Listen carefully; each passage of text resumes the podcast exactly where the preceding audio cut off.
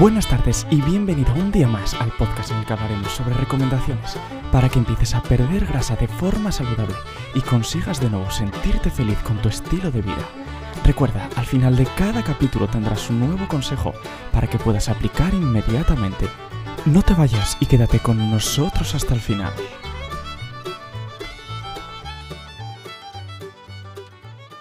Buenos días y bienvenidas a todas aquellas personas que estáis comenzando a entrenar o todavía no lo habéis hecho.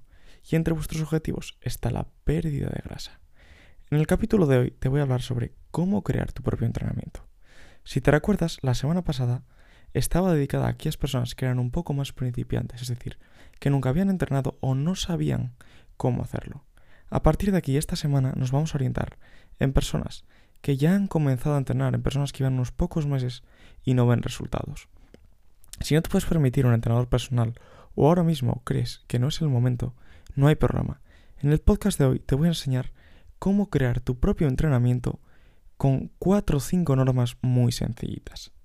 En primer lugar, lo que debes de anotar es el número de días que vas a ir a entrenar. Como siempre te digo, un valor adecuado puede ser tres o más, de tal forma que al menos demos frecuencia 2 a cada grupo muscular. ¿Pero qué significa esto? Muy simple. Al final, si yo quiero ver resultados, debo entrenar cada grupo muscular al menos dos veces por semana. Por lo tanto, es importante que si yo entreno tres veces a la semana, al menos digamos el lunes y el jueves, entrene mi pecho, o el lunes y el martes, entrene mi pierna, es decir, que cada grupo, grupo muscular sea entrenado dos veces. A partir de ahí, deberé decidir si entreno tres días, que es lo más adecuado, si entreno cuatro días, que es lo más adecuado, te voy a dar una pequeña división. Ponte como base que si entrenas tres días a la semana, lo más óptimo es que cada día entrenes todo el cuerpo, ¿vale?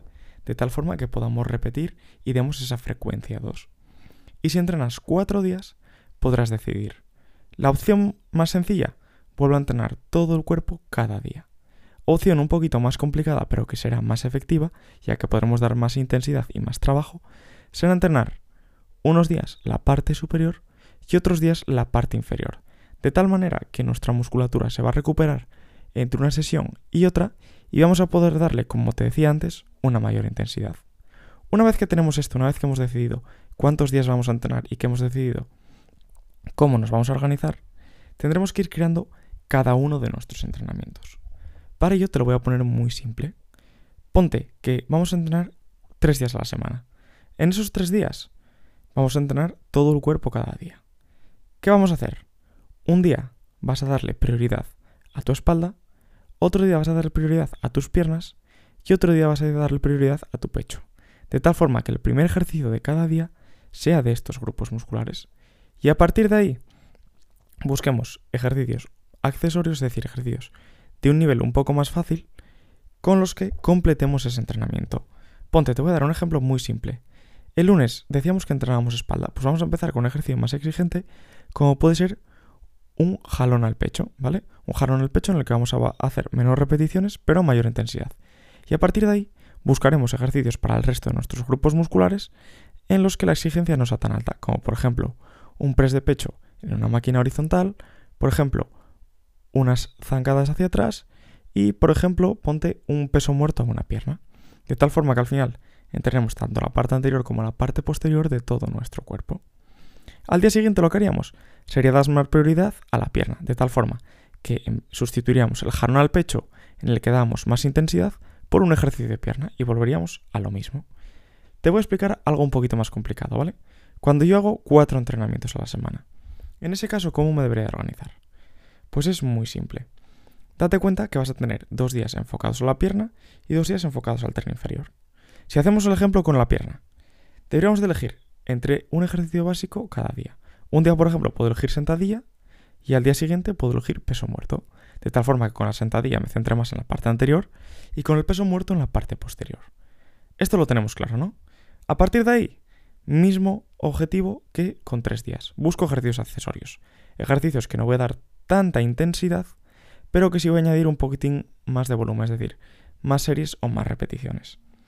Para ello, Podría tener ejercicios como puede ser una extensión de cuádriceps en máquina, una patada de glúteo, un ejercicio, por ejemplo, en prensa o un leg curl, que va a venir muy bien para esa parte posterior. De tal forma que al final escoja 4, 5 ejercicios como mucho que me permitan completar el trabajo que realizo con la sentadilla. Al día siguiente, en la siguiente sesión de pierna, haría lo contrario. Haría peso muerto y a partir de ahí buscaría 4 o 5 ejercicios que complementen mis piernas.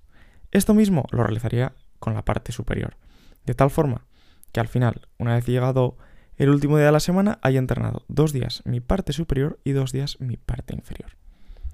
Como ves, son consignas muy facilitas, consignas con las que te puedes organizar tu entrenamiento de una forma muy eficaz y que apenas te va a llevar tiempo. Simplemente siéntate delante de un papel y con un boli.